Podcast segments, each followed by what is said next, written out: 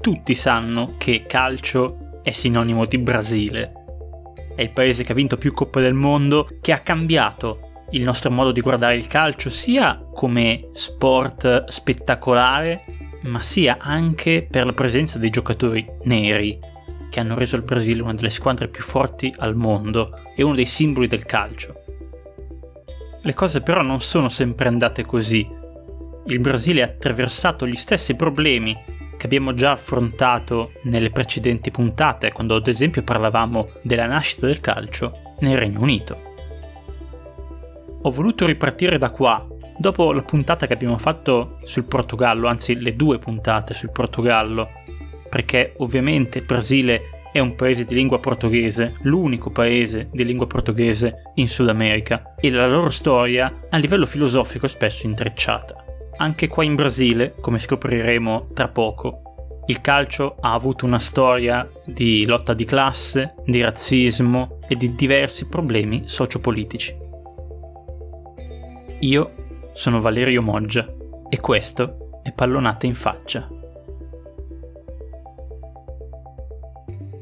Ovviamente il calcio arriva in Sud America e in Brasile attraverso i marinai e gli operai inglesi, ma la vera spinta alla nascita dei primi club arriva grazie agli studenti anglo-brasiliani di ritorno dal Regno Unito. In Brasile c'è una forte comunità britannica di brasiliani britannici che mandano i propri figli a studiare nel Regno Unito e poi li fanno tornare in Brasile per lavorare nelle aziende di famiglia. Nel 1902, ad esempio, Oscar Cox, che ha un nome britannico ma è brasiliano, fonda il Fluminense. Da subito il calcio diventa lo sport dell'elite bianca anglo-brasiliana. Il Fluminense ne è un simbolo perfetto, club aristocratico e molto alla moda. Le sue partite, le sue partite sono degli eventi mondani, con tantissimi tifosi ricchi sugli spalti e in particolare tantissime tifose dell'alta società che vengono a guardare i giovanotti del Fluminense che giocano e praticano questo nuovissimo sport. Fin da subito si crea una forte rivalità.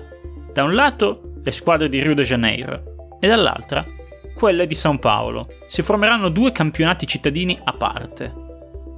Una prima componente fondamentale per lo sviluppo dello sport è l'immigrazione europea, vi ho appena detto che il Fluminense, come tanti altri club, nasce dalla classe borghese anglo-brasiliana, ma ad esempio altri club si formeranno in maniera diversa. Il Palmeiras nasce come Palestra Italia è il club degli immigrati italiani, così come il Gremio sarà il club dei tedeschi.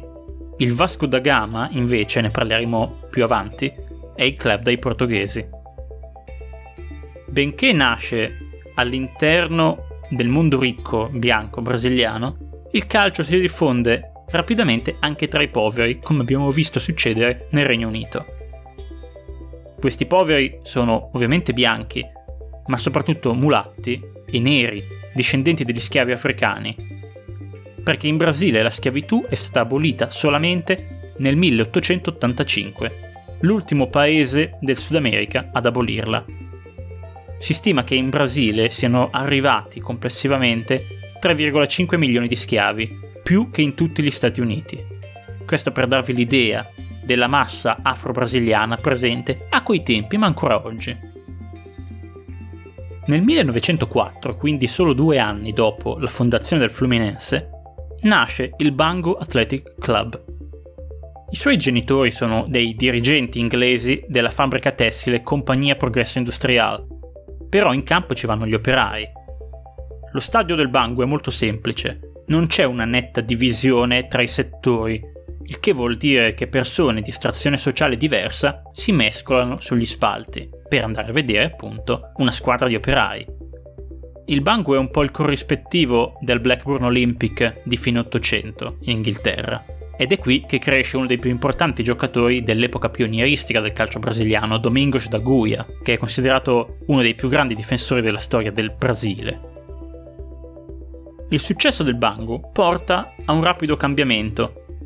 Le fabbriche iniziano a capire che il calcio può diventare uno strumento per sponsorizzarsi. Aprono la propria squadra, ci mettono gli operai a giocare, vincono le partite e la fabbrica conquista successo. È una primitiva forma di pubblicità. Nasce così nel 1910 il Corinthians a San Paolo, anche qua dirigenti inglesi e operai che giocano in campo. Il Corinthians nasce come club delle ferrovie e potete capire la sua discendenza inglese per il fatto che in origine il Corinthians era un club inglese da cui questo brasiliano copierà il nome. Il fattore economico è chiaramente una discriminante nell'accesso al calcio in Brasile in questi primi anni. Ovviamente però lo è anche quello razziale. I giocatori mulatti e ancora di più i giocatori neri afro-brasiliani sono fortemente e sistematicamente discriminati. Con i mulatti c'è un pochino più di tolleranza, almeno se questi mulatti sono di buona famiglia. Un caso particolare è quello di Joaquim Prado, gioca nel Paulistano degli anni 20, è un mulatto, ma proviene da una famiglia ricca e molto importante. Infatti è cugino, anche se un po' alla lontana, di Antonio Prado Jr., importantissimo politico brasiliano dell'epoca e fondatore del Paulistano. Joaquim Prado può giocare in un club importante, il Paulistano è il club della alta borghesia di San Paolo. Per gli altri che non hanno questi legami e queste potenzialità economiche, non c'è la stessa possibilità di accesso. Il primo grande campione del calcio brasiliano si chiama Arthur Friedenreich. A dispetto del cognome tedesco, che gli arriva dal padre, è scuro di pelle, la madre è un'afro-brasiliana. Lui sarà il primo calciatore a raggiungere quota 1000 gol in carriera, uno dei più grandi attaccanti della storia. Eppure, sebbene sia il più importante giocatore brasiliano della sua epoca, anni 10-20, Friedenreich deve sempre lisciarsi i capelli con la brillantina perché lui ha i capelli crespi per sembrare meno nero. La stessa cosa succede a Carlos Alberto del Fluminense, anche lui mulatto. Si cosparge sempre il viso con della polvere di riso prima di entrare in campo. Alcuni tifosi inizieranno a prenderlo in giro chiamandolo po de arroz, cioè polvere di riso. Questo diventerà alla fine il soprannome di tutto il Fluminense. Un caso ben più fastidioso è quello che accade a Manteiga, che è nero, quindi non è mulatto, lui firma con l'America, un altro club importante dell'epoca in Brasile, e appena questo avviene, nove dei suoi compagni di squadra bianchi decidono di abbandonare il club per protesta, perché non vogliono avere un nero a giocare assieme a loro. I giocatori se ne andranno e cambieranno squadra, lui resterà lì, ma di fatto si dovrà sempre allenare da solo perché nessun altro dei compagni, pur restando in squadra, vuole condividere il campo d'allenamento con lui. La questione del razzismo in Brasile e nel calcio in particolare è molto significativa. Poco dopo la fine della schiavitù, Raimundo Nina Rodrigues, un importante antropologo, spiega che l'arretratezza del Brasile trova la sua motivazione nella mescolanza razziale del paese.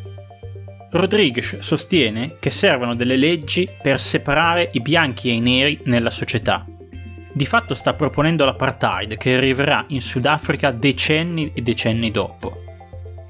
Il governo non arriverà tanto, ma avvierà una massiccia politica per favorire l'immigrazione europea, cioè per portare sempre più persone bianche in Brasile e marginalizzare i neri, aumentando appunto la quota bianca della popolazione. Nel 1921 il presidente Epitasio Pessoa deciderà di vietare la convocazione in nazionale a tutti i giocatori neri.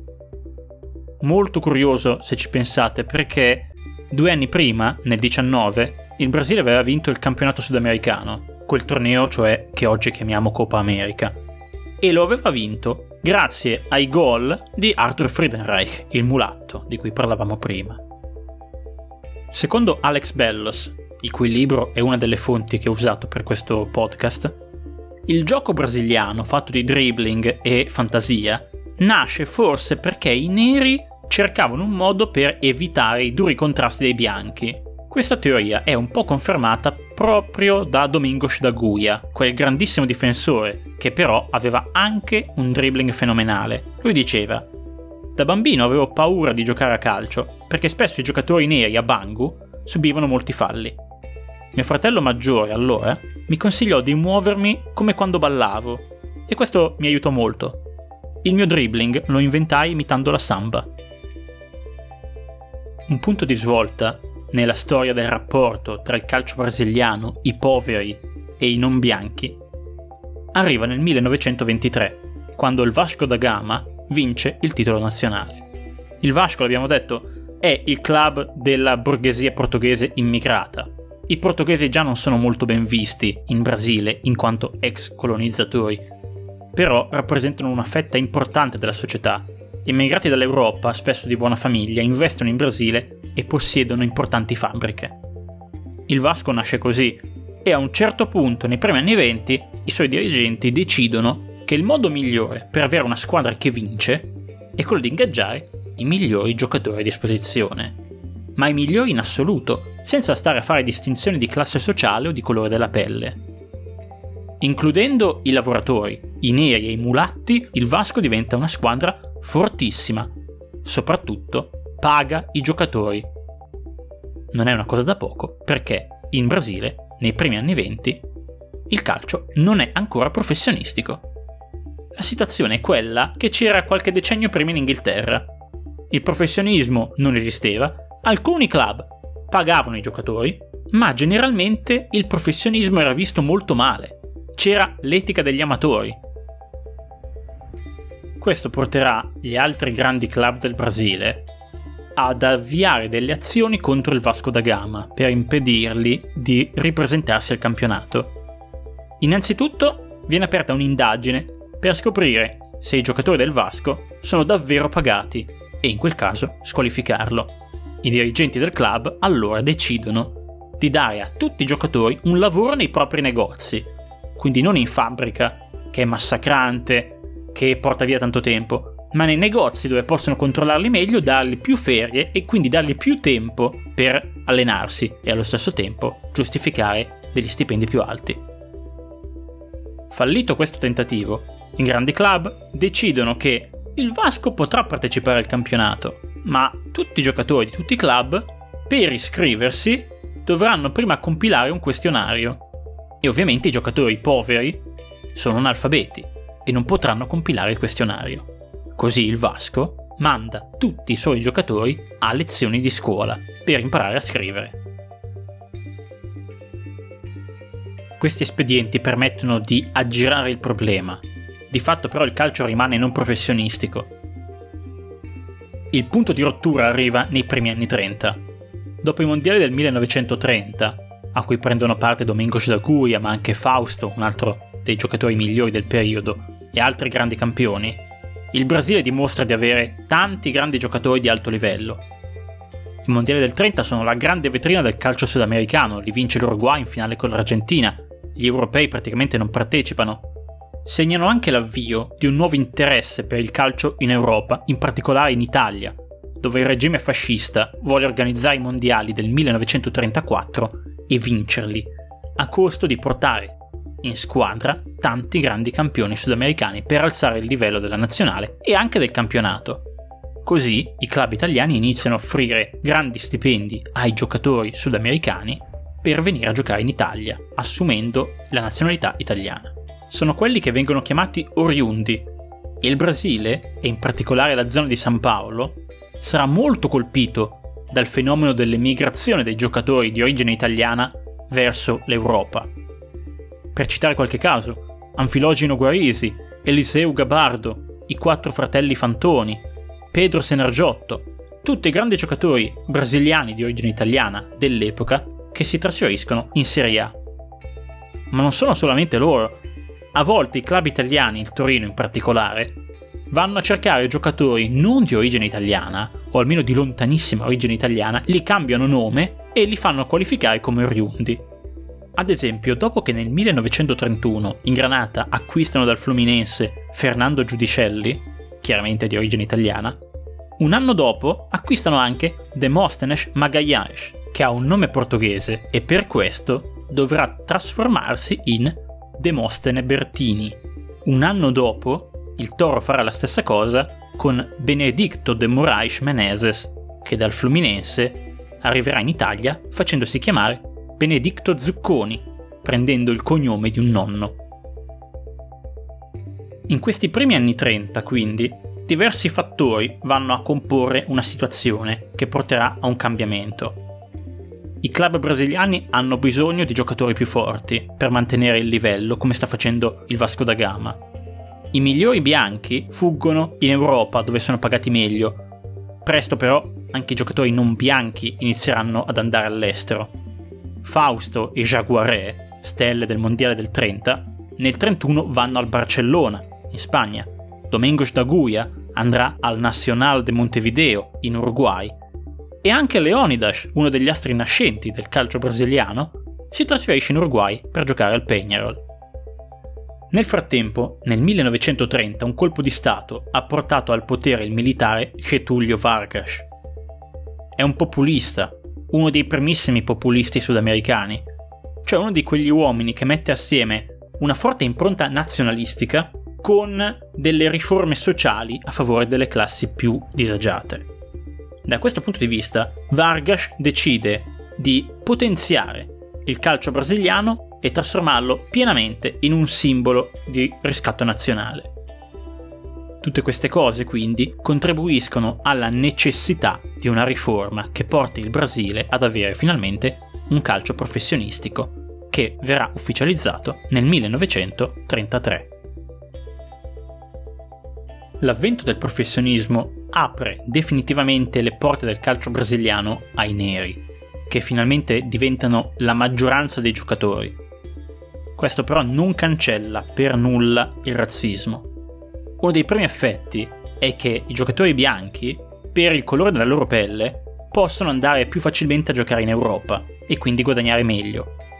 I neri invece rimangono confinati in un sistema dove subiscono continue discriminazioni da cui è difficile emigrare e dove comunque sono pagati meno dei bianchi che sono rimasti.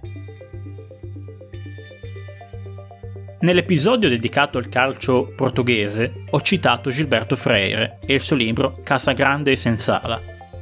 È un sociologo brasiliano bianco che proprio negli anni 30 scrive questo libro in cui nasce l'ideologia dell'uso tropicalismo, cioè l'idea che il colonialismo portoghese, soprattutto in Brasile, sia stato molto più gentile rispetto agli altri colonialismi europei. E in Brasile, secondo Freire, bianchi, neri e mulatti vanno da sempre d'amore d'accordo. La società è meno eh, gerarchizzata, c'è meno discriminazione e sostanzialmente non c'è razzismo. Questa idea piacque molto, come abbiamo visto, al regime fascista portoghese di Salazar, ma piacque molto anche ai governi portoghesi che dalla dittatura di Vargas in avanti sfrutteranno le idee di Freire per raccontare un Brasile che non esiste e in cui è impossibile parlare di razzismo. Anche negli anni 60, quando negli Stati Uniti inizieranno le proteste contro la discriminazione razziale, in Brasile non ci sarà nulla di tutto questo anche per via della dittatura militare appoggiata dagli Stati Uniti. Quando oggi vediamo che ci sono persone come Jair Bolsonaro, presidente attualmente al potere in Brasile, che rivendicano con tranquillità ideologie razziste e riescono in maniera anche abbastanza netta a vincere le elezioni, è anche perché il discorso sul razzismo in Brasile è sempre stato molto molto difficile da fare e il calcio purtroppo ha rappresentato un fattore decisivo nel passaggio di questa idea. Grazie a Freire, che era un grande appassionato di football, come dicono in Brasile, il calcio diventa un fattore identitario. La nazionale è il simbolo del paese. Il modo di giocare, che secondo Freire nasce dal miscuglio culturale del Brasile, è la dimostrazione dell'assenza di razzismo e di discriminazione nel paese. In pratica, il fatto che il Brasile giochi bene in maniera spettacolare a calcio, mettendo assieme bianchi, neri e mulatti, è la dimostrazione che il paese non ha problemi razziali. Si sviluppa così un'idea di razzismo calcistico molto molto particolare e oggi molto presente anche al di fuori del Brasile. I grandi campioni neri e mulatti sono eroi nazionali finché giocano bene, finché fanno bene alla causa quando sbagliano, quando entrano in declino, diventano dei nemici. Leonidas, grandissimo calciatore, trascinatore del Brasile ai mondiali del 38, e uno dei primi grandi campioni neri della storia del calcio. Dopo quel mondiale diventa testimonial di una marca di cioccolato, il cioccolato Lacta, la cui versione fondente esiste tutt'oggi e si chiama ancora Diamante Negro, cioè Diamante Nero, il soprannome di Leonidas. Però Leonidas e Domingos da Guia, i due grandi campioni neri del Brasile del 38, sebbene fossero le stelle della squadra, viaggiarono in Francia, dove si teneva il mondiale, separatamente dal resto della squadra che era fatta di bianchi.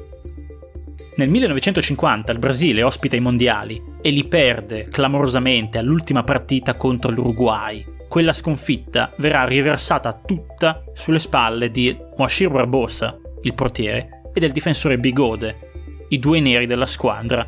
Da quel momento in poi si diffonderà l'idea in Brasile che i calciatori neri sono forti, sono fantasiosi, ma sono molto molto indisciplinati e quindi è sconveniente utilizzarne troppi, specialmente in porta. I portieri neri in Brasile diventeranno un tabù per moltissimi anni, fino a Dida, che giocava negli anni 2000.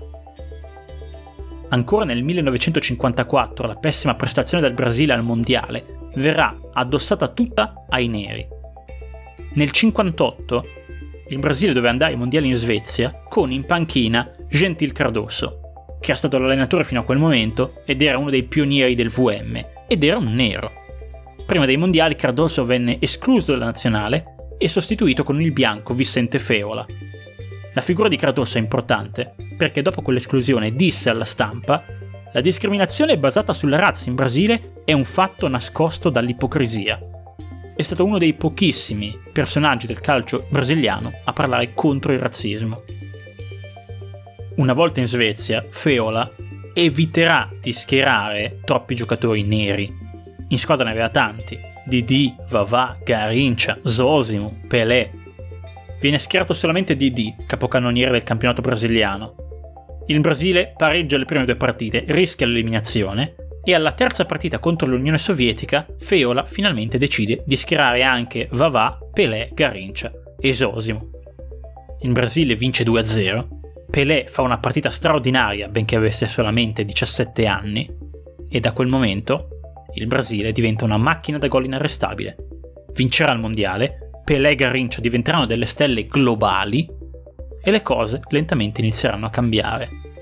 Lentamente, perché anche dopo quel mondiale, pochi mesi dopo, Pelé racconterà che tornato in Brasile, episodi di razzismo gli capiteranno ancora. Invitato a una festa per celebrare la vittoria del torneo e con un suo amico gli si rompe la macchina lungo la strada e devono andare a piedi fino alla festa. Quando arrivano lì, qualcuno gli dice: Ma potevate chiedere un passaggio? E Pelé risponde: Certo, perché a quest'ora della notte due ragazzi neri lungo la strada che cosa potevano trovare? In quel periodo Pelé conobbe anche Rosemary, una ragazza bianca che sarebbe poi diventata la sua prima moglie. Racconterà che quando avevano i primi appuntamenti lei usciva sempre accompagnata da un parente, un fratello, un cugino. Se andavano al cinema, lei entrava in sala con il parente, Pelé restava fuori e poteva entrare solamente dopo l'inizio dello spettacolo. Il loro matrimonio farà molto scalpore anche perché sarà il matrimonio tra un ragazzo nero e una ragazza bianca, che non è una cosa che si vede spesso in Brasile. Come potete vedere, la storia del calcio brasiliano è molto più complicata di quello che si potrebbe dire. L'idea di un calcio multiculturale e molto all'avanguardia sui tempi è in realtà falsa. È un mito che personaggi come Gilberto Freire hanno voluto diffondere per creare un'identità nazionale brasiliana che però non è passata alle classi bianche ed è rimasta unicamente utilitaristica. Cioè i neri e i mulatti vanno bene finché ci fanno vincere calcio il fatto che Pelé abbia riscattato i giocatori neri è dovuto a questo, al suo grande talento calcistico, al fatto di aver vinto tre mondiali. Per tutti gli altri, il Brasile rimane un paese molto complicato, come hanno dimostrato negli ultimi anni le politiche dei vari governi, i problemi sociali sempre più grandi. L'elezione di Bolsonaro passa anche da quello, da una crisi della società brasiliana che vede un forte conflitto etnico oltre che economico. Siamo arrivati alla conclusione quindi di anche questa puntata. Se volete continuare a seguire Pallonate in faccia e supportare il progetto, potete farlo ai seguenti indirizzi. Sul sito pallonateinfaccia.com, su Facebook chiocciola pallonate in faccia blog, su Twitter chiocciola pallonate faccia, oppure potete scrivermi alla mail pallonateinfaccia chiocciola gmail.com. Mettete pure dei like, dei follow e se avete bisogno di qualcosa, se volete fare delle domande, dei suggerimenti, delle critiche, qualunque cosa, potete scrivere a uno di questi contatti che vi ho dato. Per sostenere il progetto, oltre a queste cose qua, vi chiederei anche di mettere un follow qui su Spotify oppure su Google Podcast. Su Apple Podcast invece potete anche mettere una recensione, quindi se avete un attimo sarebbe molto comodo e d'aiuto avere una recensione su Apple Podcast, spero positiva. Grazie ancora a tutti e a tutte per l'ascolto. Pallonate in faccia ritorna ogni due settimane per parlare di storia, calcio, politica e società. Alla prossima!